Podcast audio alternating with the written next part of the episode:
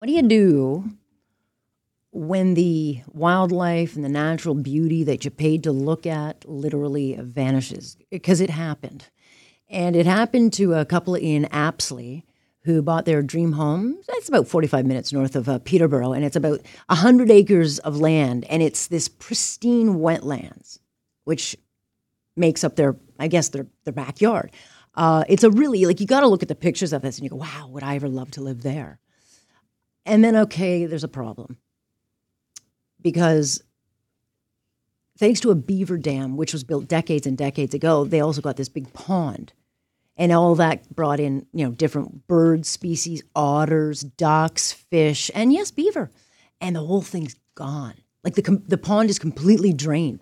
There's nothing but mud left because somehow some way the uh, decades old beaver dam got breached by what no one knows uh, lorraine fuller is the apsley ontario resident who is now confronted with this and i uh, thank you so much for joining us Hi there. Um, can I just clarify? You can clarify thing? anything. Actually, I actually live in Oshawa. This is sort of like uh, let's call it a vacation property. Doesn't look like a vacation property right now. it's really just a place that we just used to go to, just sort of you know stay yeah. away from the city and just.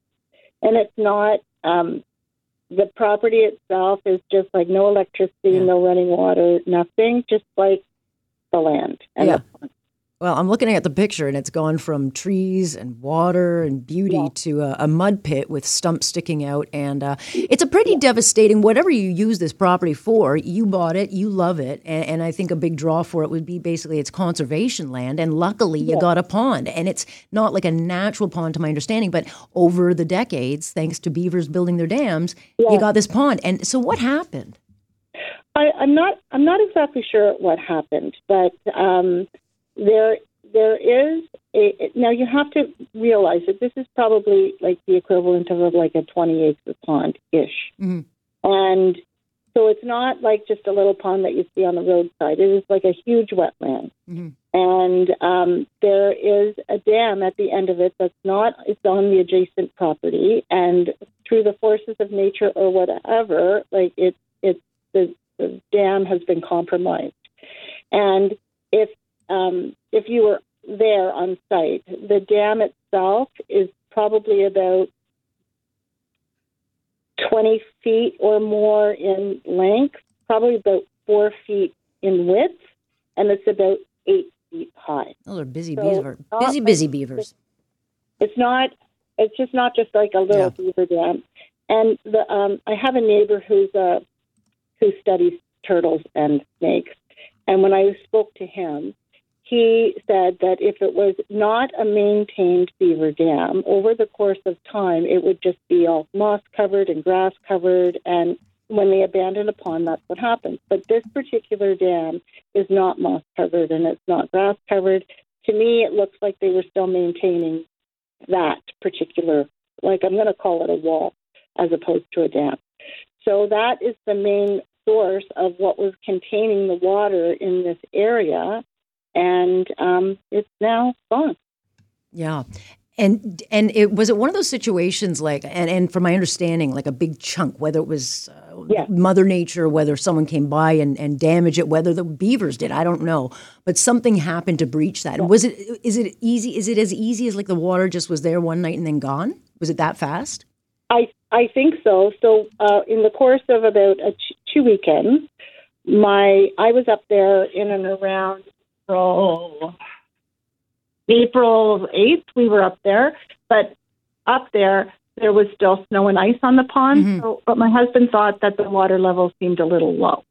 My older son went up there on the 15th, and he and his girlfriend, fiance, didn't re- didn't notice any difference. But the, by that time, the the melt had happened, and the water was still appearing to be there. And we went up on the 22nd, my husband and I, to see nothing, like nothing, no water. What you see in those pictures is what we saw on Saturday when we uh, went up to the property. Yeah, it's so heartbreaking. It's like, it, it is like over over like you know you you go there expecting to see something and then it's like gone. It's like a moon surface. There's nothing there, and I I don't know what happened. I'd like to know what happened. Now I'm going to have to try and figure out, you know, how to rejuvenate it by getting help from the conservation Yeah. authority, from you know, nature. Yeah, it's it's not like you can just put a hose in there and fill her back up. I mean, it, it's a big, big piece of land. But you know, the, the impacts, and I, I think locally they probably. I mean, we're talking like salamanders and turtles and fish. This is Oh. and like there's there, this is a time it all comes back to life, and so it, it, it's barren. Like all these animals have to go and somehow uh, find a new home.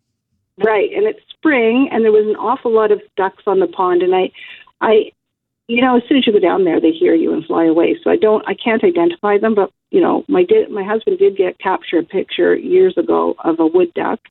So there are different ducks on the pond, and there, you know, it's mating season, and it's like nature, it's spring, and everything's coming to life, and then what potentially those wildlife ducks and birds and turtles and snakes and whatever use that pond and probably have for decades. Um, when they come back to it in their spring migration, it's not going to be there for them to use.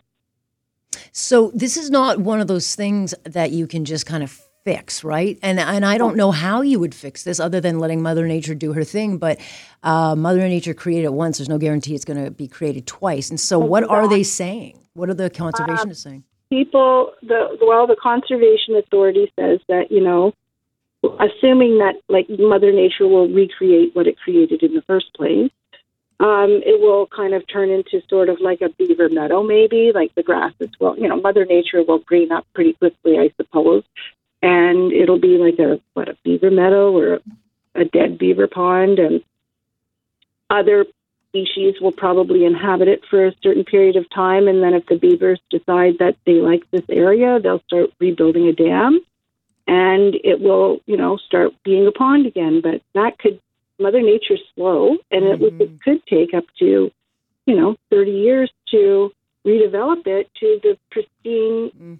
ecosystem it was that I saw, you know, Yeah, less than a month ago. Yeah, and and a special place obviously for you and your family. You know, you like to sit out there, and so it's a. Yeah. Do you stick yeah. it out now? Are you going to stick it out and stay?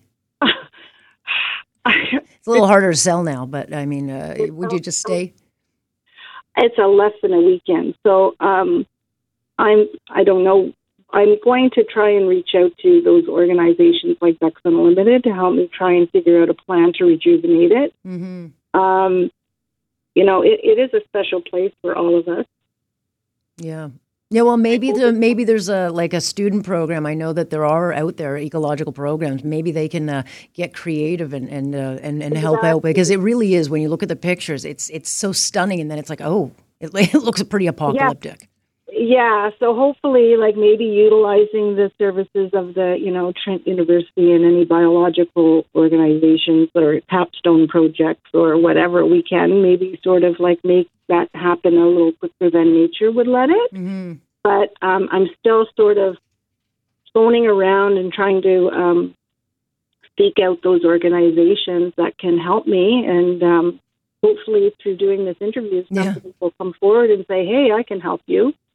But uh, yeah, it's pretty devastating, and you know, it's been special to us. And Yeah, it's it's not something you expect uh, to wake up to. Well, look, Lorraine, we'll put the call out if anyone uh, thinks they've got a, a bit of help. Uh, let us know, and, and we'll get them in touch. But Lorraine, uh, stay in touch with us, will you? yes, I will. Let us know. Thank you so much for sharing my story. Yeah. So, It's uh, it's sad, but hopefully we can uh, get some remedies to to what you uh, didn't thank expect. you so much. Thanks, Lorraine. Mm. All right, though, uh, that well, we'll keep an eye on that because I I have to think that there's some environmentalists out there that could look at this and say, well, what could we do? I mean, they. They're you know, you look at somewhere in uh, Hamilton, like uh, Cootes Paradise and Princess Point, of what they did there. It took a long time, but they refurbished. Uh, you know, what is an ecologically sensitive area. Uh, you know, um, it took about 20, 30 years, and then of course Hamilton dumped a bunch of uh, human feces in it. There was that little problem, but maybe they maybe you can salvage it because it really is very sad. Just don't hire Metrolinx because they're not your answer for anything. But yeah, maybe we can get this thing restored. Very very sad.